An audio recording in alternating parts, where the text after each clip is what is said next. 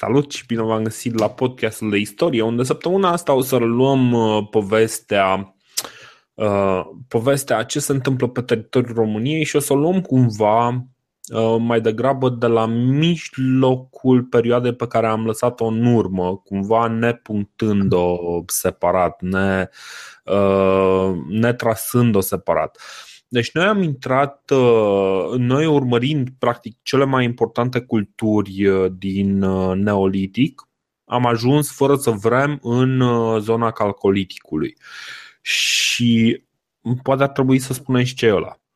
Pentru că nu am făcut-o foarte clar, poate și ar merita un pic, un pic individualizat.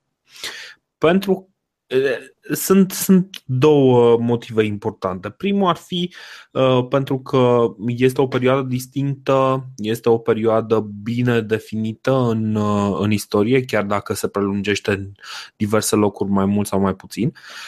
Uh, și la sfârșitul ei are loc un fenomen pe care o să-l vedem repetat de două ori în istorie, cel puțin de două ori în istorie. Uh, o să vorbim despre ce este un orizont al distrugerii și despre uh, felul în care s-a terminat calcoliticul în uh, sud-estul Europei. Pentru că aici ne interesează pe noi, nu o să discutăm ce se întâmplă mai încolo, o să vorbim un pic mai pe larg în momentul în care vorbim de epoca bronzului. Uh, e foarte bine că ai, ai punctat acest lucru, că mi s-a părut că în episoadele anterioare cumva am am prezentat aceste culturi și complexe culturale poate aparținând strict doar neoliticului, așa mi s-a părut. Deși nu cred, cred că am punctat și uh, trecerea asta cumva, adică noi am prezentat pe îndelete uh, toate culturile astea, Boian, Hamangia, Vădrasta, uh, Precucuteni, Cucuteni și am spus și că au evoluat cumva natural spre o nouă etapă, adică pe neoliticul timpuriu, unele dintre ele chiar spre neoliticul dezvoltat, dar Cred că e foarte bine că ai punctat acest lucru, că nu am rămas așa într-un uh, neolitic din ăsta imobil care nu a mai evoluat, nu s-a mai schimbat și da, foarte bine că am, uh, am evoluat și noi la, la epoca următoare. Da, exact. Deci, uh, neoliticul sau uh, um, calcolitic uh, este. Uh, Sper că de data asta vii cu o definiție bună. Da, de data de când aia o căutam, știi, ca să nu mă fac de rușine din nou, de la piatra aia șlefuită mi se trage. Uh, deci, uh, calcoliticul este, de fapt, epoca aramei, adică a cuprului, uh, și vine din grecescul calcos, care este cupru, și, evident, litos, care e piatră. Uh, sau vine uh, denumirea alternativă este uh, eneolitic și vine din latinul eneus, care este din care înseamnă din aramă, din, din cupru. Um, bun, ați văzut că cred că s-a și auzit că m-am verificat să nu zic prostii așa live, dar ca și, ca și idee e până la urmă o epocă în care domină, uh, adică nu domină, pentru că încă nu sunt metalele nu sunt atât de uh, puternic disponibile și nu sunt atât de uh, nu neapărat importante, dar nu, nu sunt atât de pregnant folosite. Nu poți să le folosești atât de mult pentru că ai foarte puține depozite de cupru, ai foarte puține obiecte de cupru dar ai considerabil mai multe obiecte de cupru. Nu poți să spui că absolut toată viața uh, oamenilor din uh, calcolitic se uh, învârte în jurul cuprului. Nu, în niciun doar caz. Că, ci doar că în perioada asta se folosesc mai multe obiecte din cupru. Apropo de cupru și de sinonimele astea două pe care le-ai spus tu, de eneolitic și de calcolitic, dacă e să părem puțin mai uh, elevați. Uh, termenul de calcolitic e folosit mai mult pentru civilizațiile evoluate din Orientul apropiat și cel de neolitic se folosește pentru culturile europene. Am citit undeva asta și mi s-a mhm. părut uh, oarecum logică pentru că uh, nu știu din ce cauză, dar mi s-a părut logică. e, e, e foarte important să, să ni se pară logică. Uh, Problema, problema majoră e că uh, cumva România este în spațiul elenistic din punct de vedere cultural e mai puțin influențată de ce se întâmplă în, în, uh, în centrul bazinului mediteranean, ci mai degrabă uh, e legat de vecinii de la sud și în cele din urmă de, uh, cum îi spune, de, de greci. Dar nu contează chestia asta foarte mult, cele două sunt sinonime, putem să le folosim uh, interschimbabil Uh, pe cele două și o să o și facem. Acum, există un motiv pentru care nici la calcolitic, nici la epoca bronzului nu o să insistăm foarte mult. Deci o să fie niște episoade mult mai scurte decât ne-am fi așteptat, pentru că uh, Neoliticul este o perioadă destul de scurtă, e undeva uh, întins între, uh, nici nu știu, în, uh, în Europa da, având, având în vedere, Dorin, 3500 nu avem... de, de, stai, stai, stai un pic. Deci e pe undeva de pe la 3500 până pe la 1700 uh, dar în Europa de Est se termină mult mai repede, cred că pe la vreo 2500. Hmm. Și uh, motivul, motivul pentru care se întâmplă este că Uh, civilizația uh, neolitică este invadată de către o civilizație cu probabil cu tehnologie superioară. Și aici o să înceapă speculațiile. Dar hai, înainte să vorbim de sfârșit, să vorbim despre ce anume vorbim în calcolitic uh, și să luăm un, un pic cam lucrurile pe care le știam cumva. Uh, Mm, discutaserăm că în sud, în Valahia și în, uh, în uh, Bulgaria era uh, destul de puternică cultura Hamangia. La cultura Hamangia am, dis- am discutat de faptul că uh, cultura se termină brusc da, da. și uh, apare imediat după aceea o altă cultură, zice cultura cernavodă, după, evident, numele știm de unde vine, um, care este un succesor al culturilor din zona asta, denumită în general, așa, generic toate, Caranovo.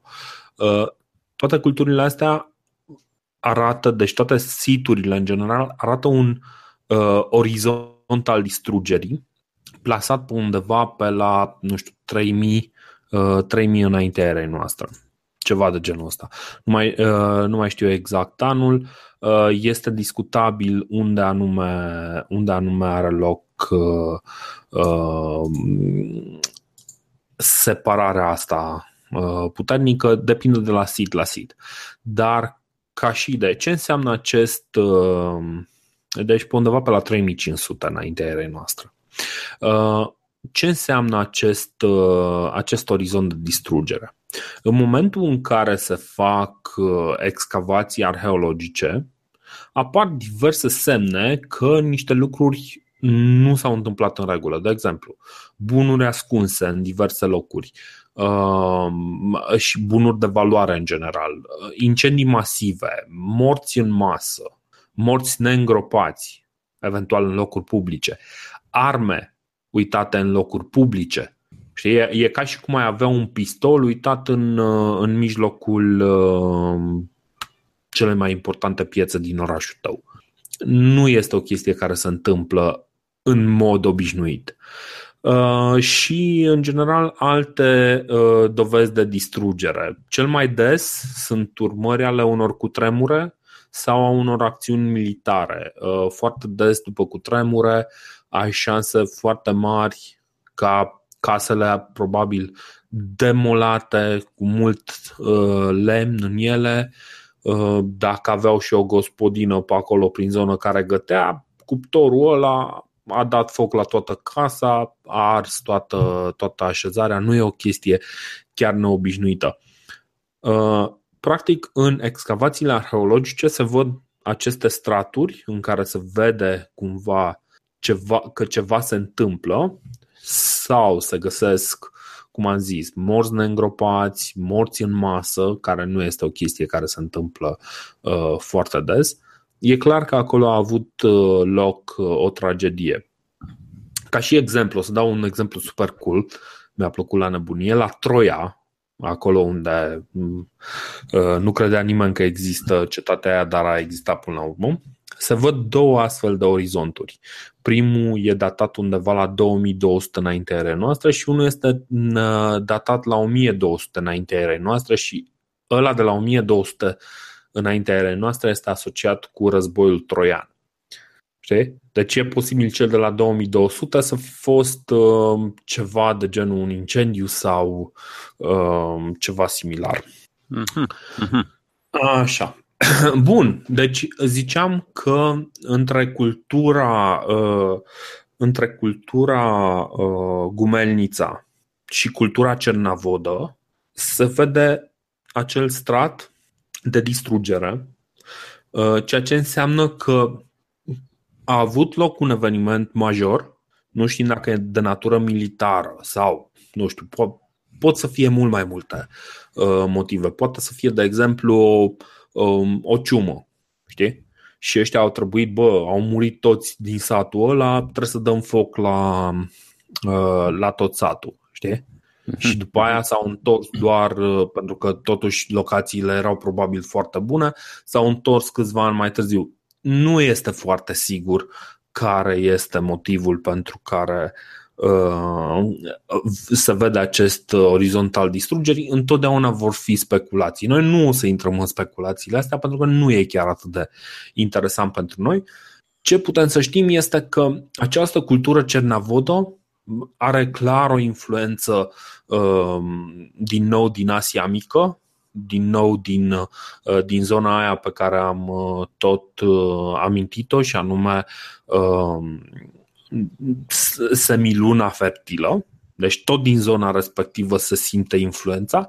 Um, și aduce practic, anunță schimbările, se văd mai multe artefacte de, de bronz, bine, de bronz de, de cupru și uh, chestia asta se întâmplă și în, uh, și în alte zone. De exemplu, uh, în nord, culturile, mă rog, cultura cu cutenia riuști, uh, de care am spus că a pornit din neolitic, are, da. e, are la fel un moment de ăsta în care moment pe care l-am discutat, are un orizont de distrugere care nu este foarte ușor de explicat.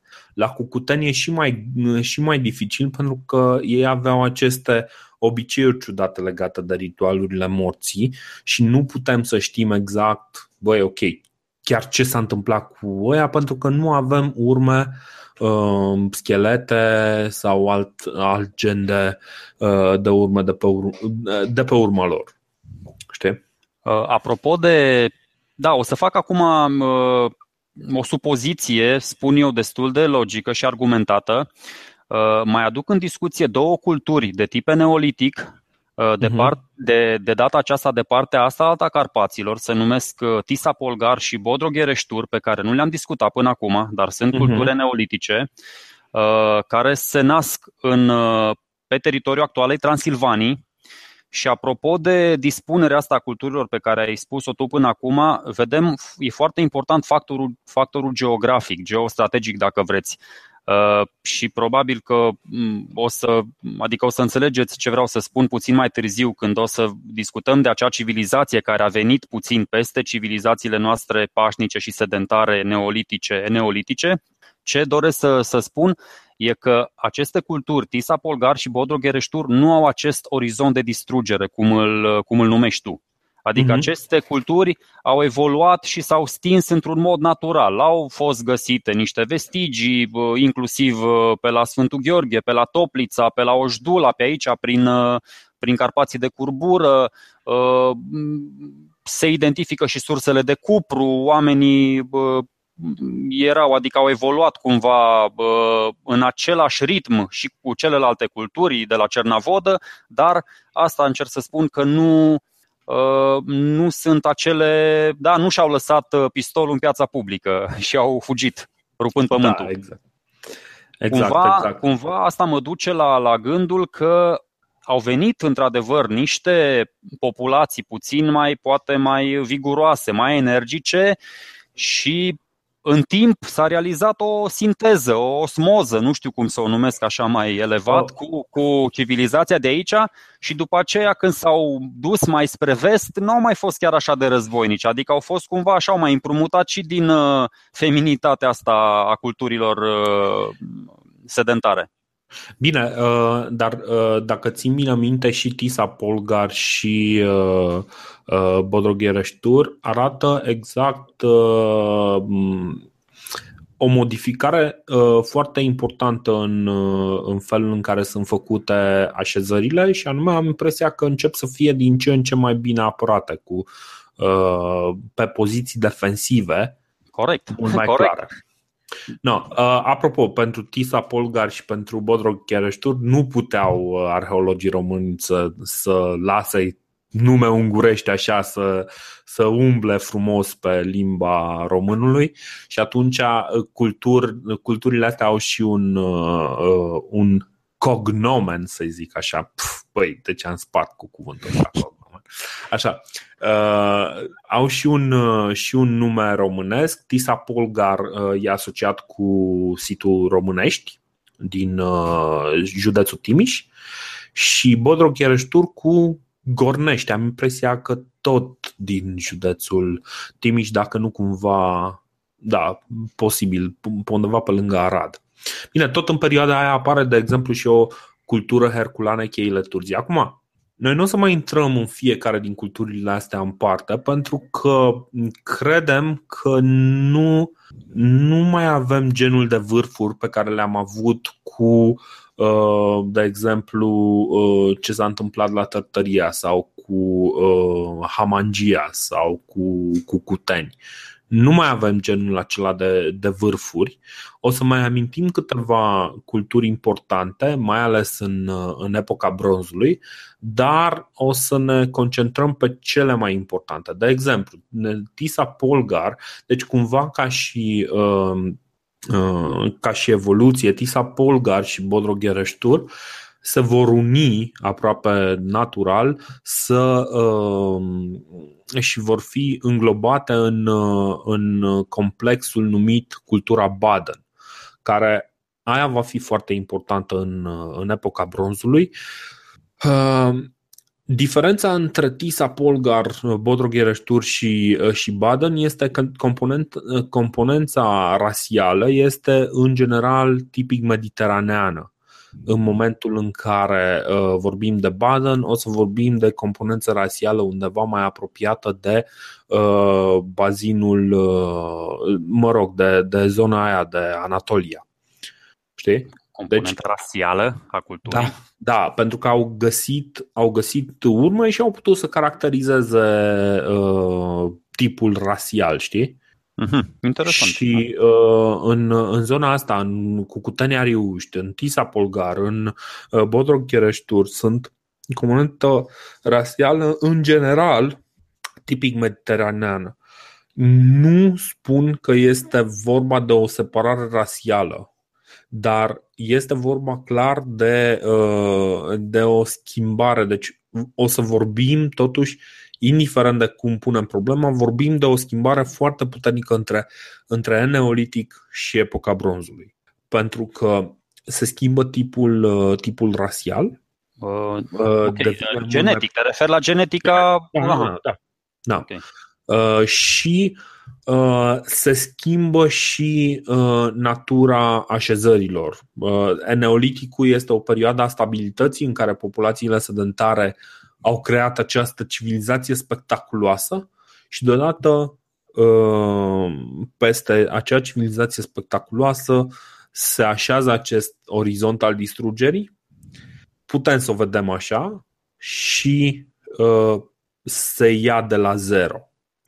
Uh, ce, ce mai este evident cumva este suta și acum cumva o să luăm lucrurile care sunt clare, evidente și după aceea intrăm în, în zona speculațiilor.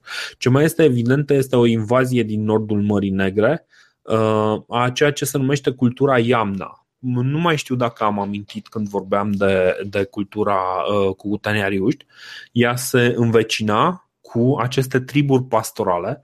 Uh, ce înseamnă pastoral în sensul ăsta? Nu că erau toți triburi de păstori, că asta ar fi foarte simplu, dar uh, înseamnă de fapt că în general se ocupau cu practic aveau grijă de animale și erau mai, uh, mai dinamici un pic. Adică mm. se mai mutau din loc în loc, nu erau uh, genul de populație sedentară care era legată de pământul de care s-a născut, uh, în care s-a născut. Această, această cultură îmblânzește calul și dacă înțeleg eu bine, Uh, cultura Iamna este, ar fi prima care îmblânzește calul și uh, probabil ca și un avantaj uh, militar îl folosește pentru a ajunge în uh, tot restul pe tot restul teritoriului României și în bazinul panonic. Mm-hmm, mm-hmm. Bine, având în vedere că doar pentru conformitate, întreb, cultura asta a fost pe teritoriul Ucrainei, Rusiei, pe acolo? Da, nu, un pic nu mai... chiar. A fost, a fost cumva în zona Georgiei. Uh, cultura Iamna se presupune, nu se știe foarte mult, se presupune că ar fi uh, tot un trib din zona semită, deci undeva tot tot din uh, bazinul ăla uh, civilizațional, dar uh, uh, practic ei au stat foarte multă vreme în munți, după aia au coborât din munți, au dat peste stepa, stepa din, uh, din nordul, adică mă rog, din jurul Caucazului, mă rog, din jur, nu chiar din jur, e mai complicat. Și după aceea s-au, s-au extins foarte puternic întâi peste cultura Cuteni, și apoi, uh, și apoi peste, peste restul uh, teritoriului, uh, inclusiv în, în zona asta, în jur, în, practic în, pe tot bazinul Dunării. Da, de-a lungul timpului sunt foarte multe teorii, începând din secolul XVI, XVII, XVIII, XIX, fiecare a venit cu o teorie legată de această cultură care până la urmă va, va duce la la procesul ăsta de indo-europenizare, care o să vedem, mm-hmm. e un fenomen foarte, foarte ciudat și încă foarte contestat și disputat.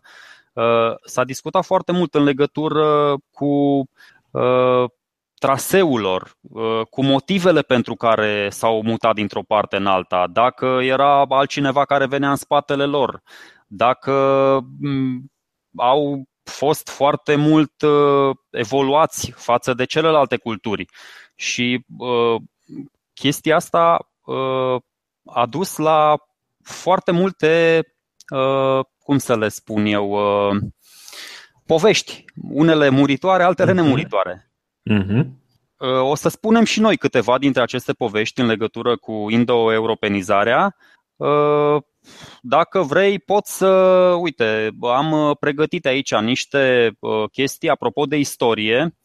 Uh, lingvistica păi- asta indo-europeană a început de prin secolul 16-17 și am uh, și vreo 4-5 nume de oameni foarte concreți, uh, majoritatea germani sau englezi, care au studiat și au luat foarte în serios această, mm, această problemă, să spun așa. Uite, primul a fost, de exemplu, un băiat care se numea Marcus Suerius van Boxhorn, care sesizează o similitudine între limbile astea europene. Bine, el era fiind german, știa germană, latină și greacă, a numit limbile astea scitice și a, a observat o asemănare da, între limbile acestea și limba persană.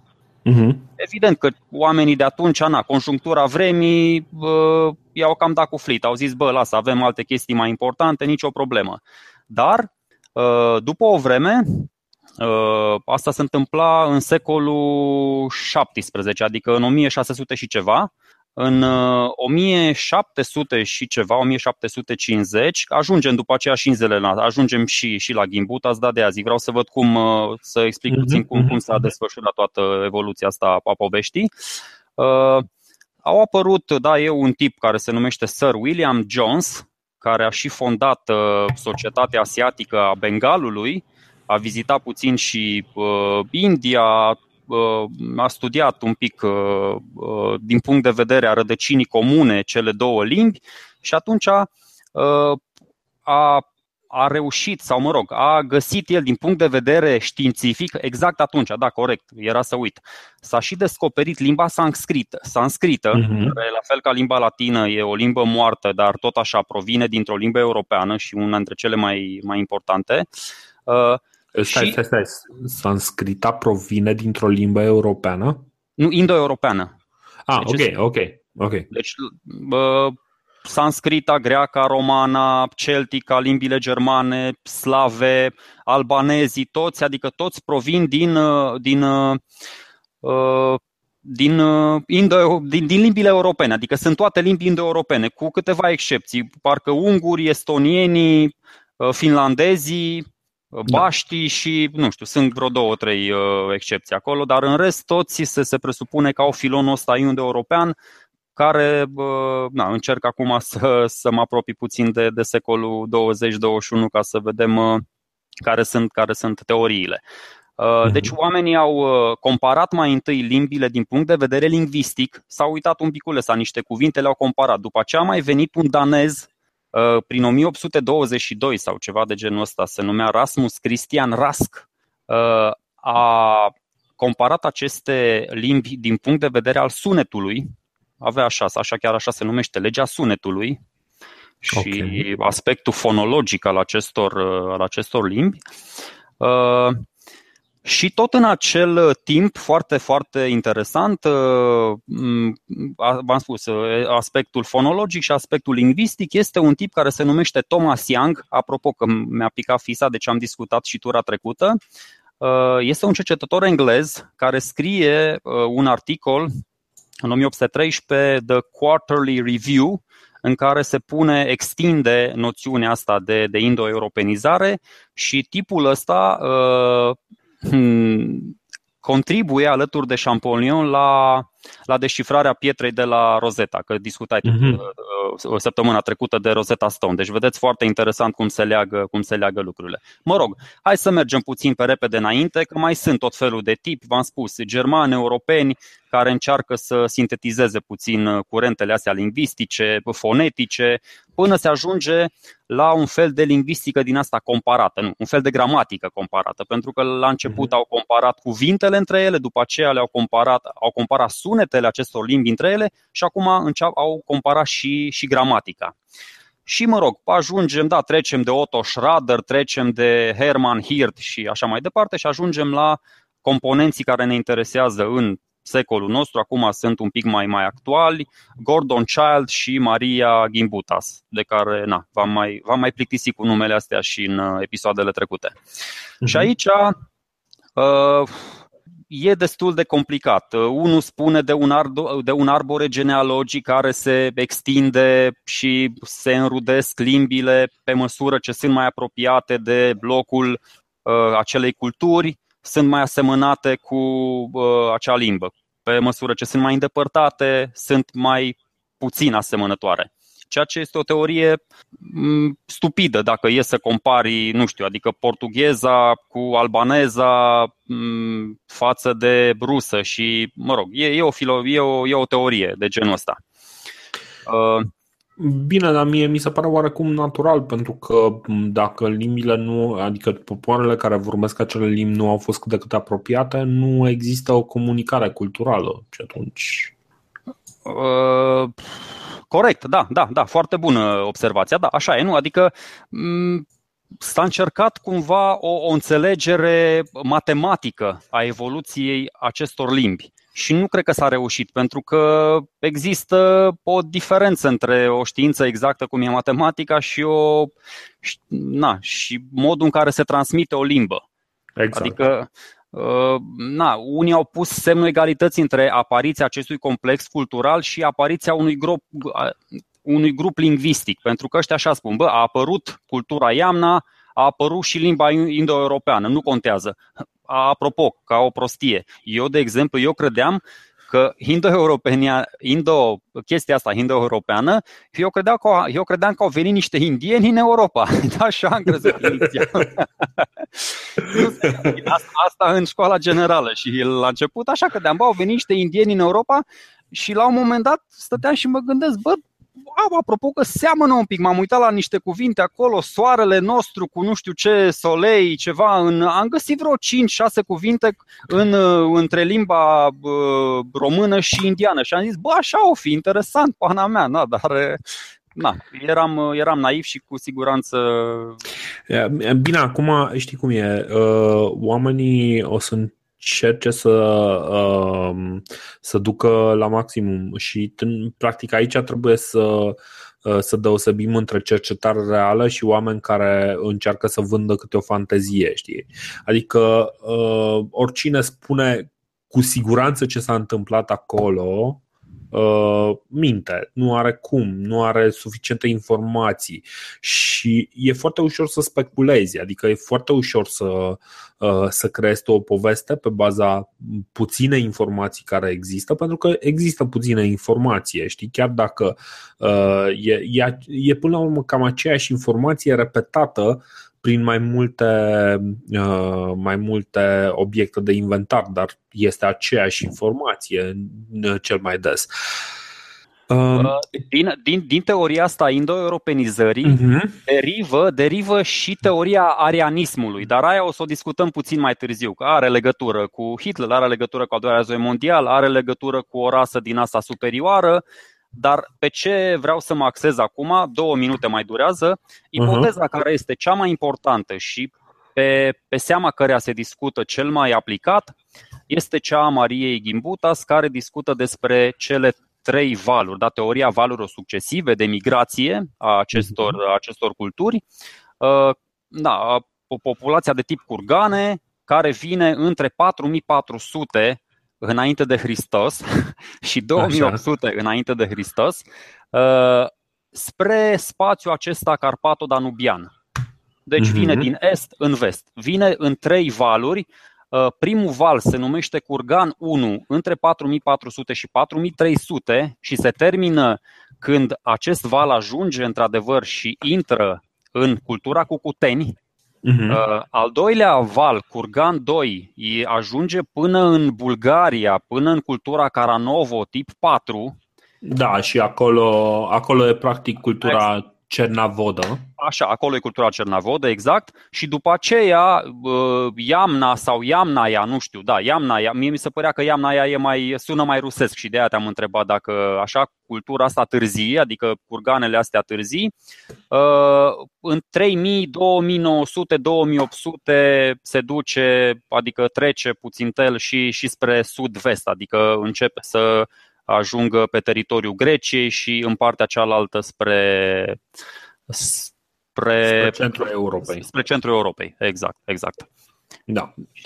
Dar aici, Bun. din nou, uh, e greu de identificat uh, uh, fiecare etapă, cât a durat fiecare, ce a însemnat, ce modele, ce a preluat de la o cultură, ce a preluat de la alta, cum, cum s-a diseminat limba aceea, care este Uh, progresul tehnologic, cum au luat, adică o să vedem. Și noi când o să ajungem la, la limba română, o să discutăm puțin tel, cum e cu stratul latin, cum e cu substratul daci, cum e cu stratul slavon, o să vedeți componentele unei limbi. Și bine, până la urmă s-ar putea să nici nu conteze foarte mult și să spunem că limba română s-a născut uh, în 1848 după ce au venit pașoptiștii și ne-a mai dat Eminescu vreo două, trei poezii și cam asta e, cu niște franțuzisme. De asta vă spun, e, e un subiect foarte, foarte darnic, dar na, nu o să stăm acum pentru că deja face obiectul altor, uh, altor materii. Exact. Uh, doar, doar un lucru, să mai spunem un pic ce sunt, uh, ce sunt aceste curgane. Corect.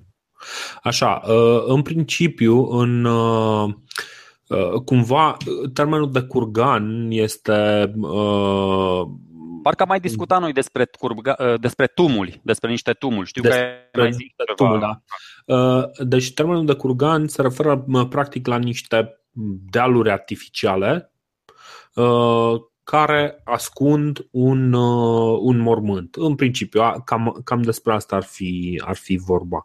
Uh, această populație vine și face, uh, construiește aceste curgane. Bine,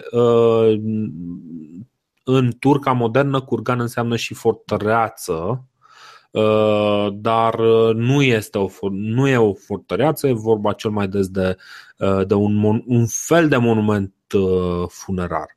Acum, uh, ce înseamnă, practic, față de ce am uh, văzut până acum, astfel de curgan, dacă ții mine minte, nu este un, uh, un, de asta, un mormânt comun. Este un mormânt individual. Ceea ce înseamnă că vorbim totuși de o identificare a unui lider da, da, de, de o stratificare. Știi? Da. da, deci vorbim deja de o stratificare. Și uh, este un lucru pe care noi nu l-am avut până acum și practic aceasta este, uh, este, acesta este elementul numărul unu care uh, desparte eneoliticul, aceste, practic această perioadă de înflorire uh, culturală și civil, civilizațională de ceea ce va urma. Uh, practic, putem să spunem că avem de-a face cu un ev mediu, unde uh, progresul civilizației este cumva resetat, cel puțin din punct de vedere al percepției din afară. Uh, progresul este resetat și se încearcă ceva nou. Ce se mai întâmplă uh, în neolitic influența, deci uh, pomenisem la un moment dat că bazinul, uh, de, zona asta, bazinul dunărean, uh, sudul, practic Balcanii, uh, au fost o vreme sursa numărul unu pentru, pentru metale uh, din Europa.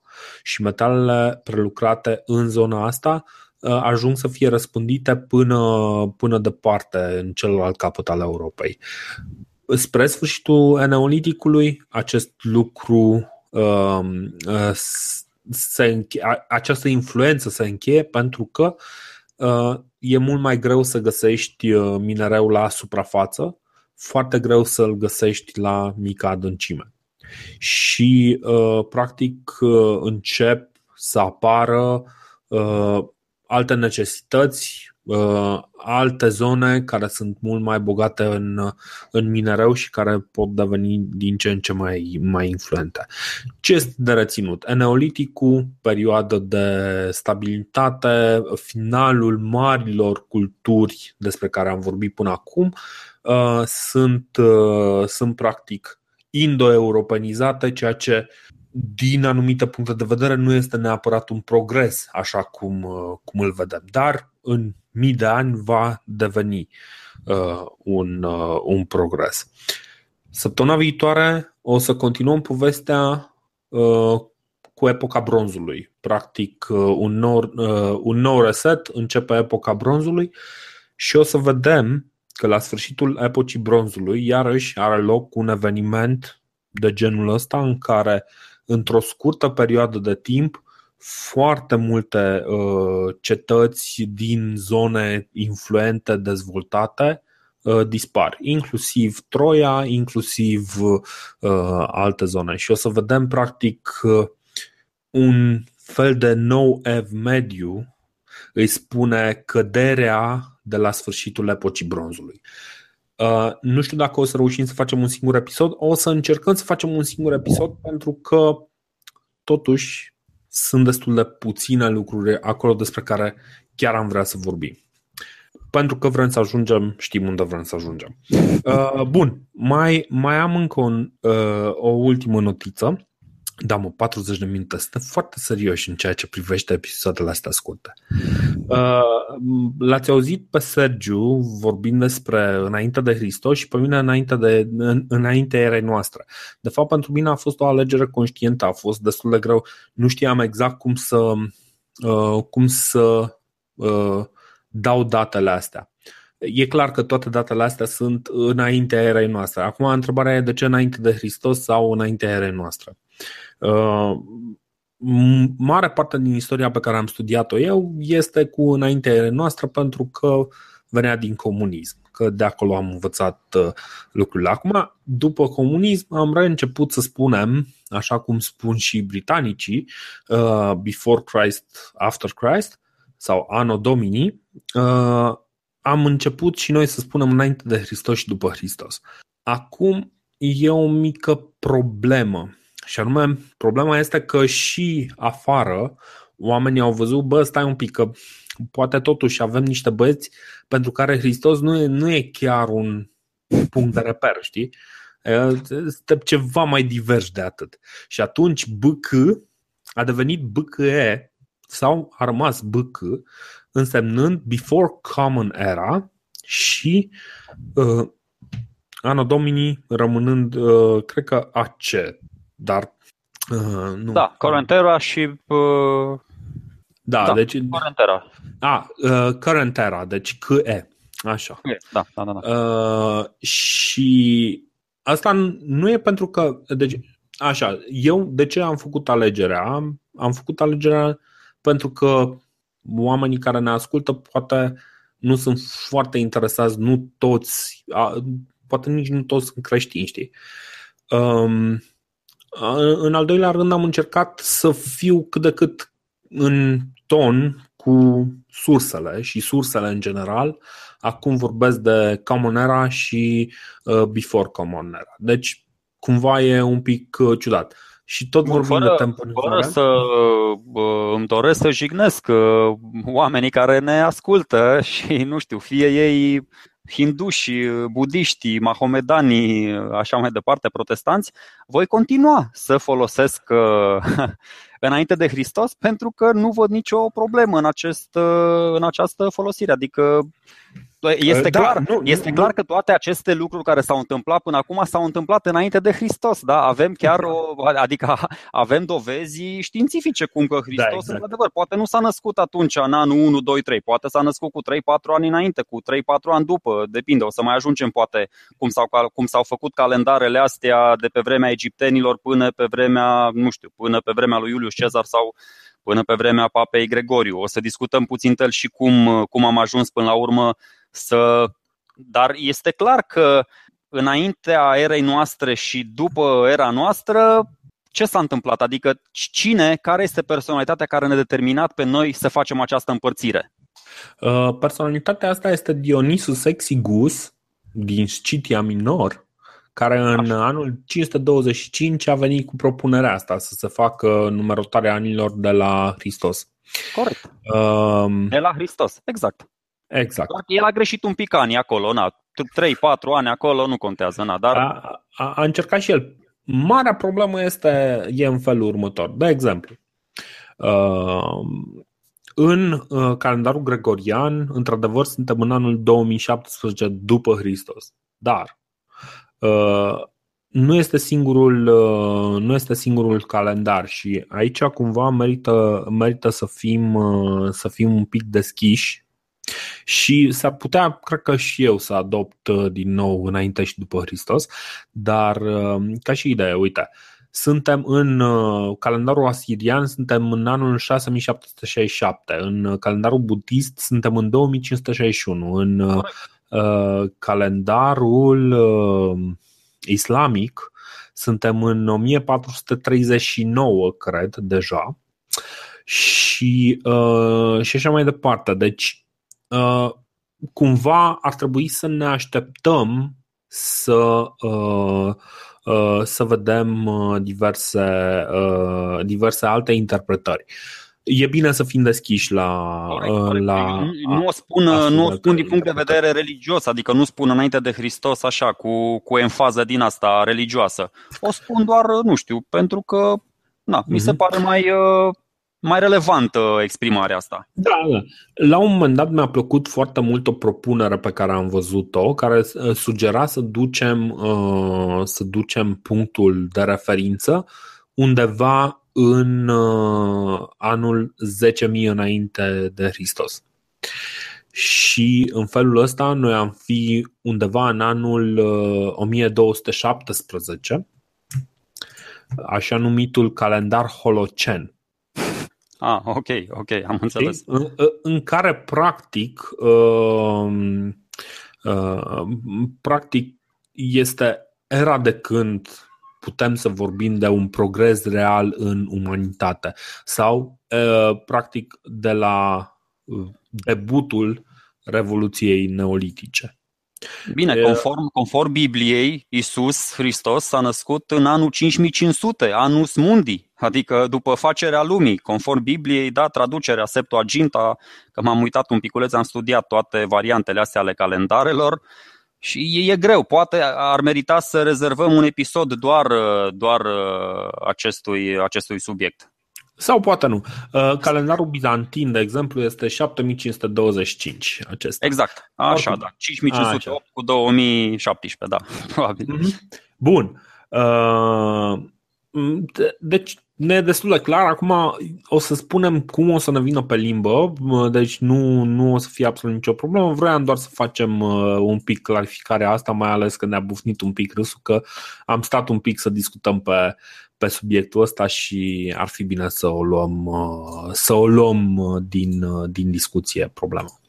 Bun, mulțumim, ne auzim săptămâna viitoare, sperăm cu uh, o descriere foarte pe scurt a uh, epocii de bronz, unde o să vedem că omul uh, începe să evolueze, mai ales din punct, putem să vorbim în sfârșit despre manifestările lui religioase și tocmai mi-am dat seama că sigur nu o să facem noi un singur episod. Mersi, ceau! Pa!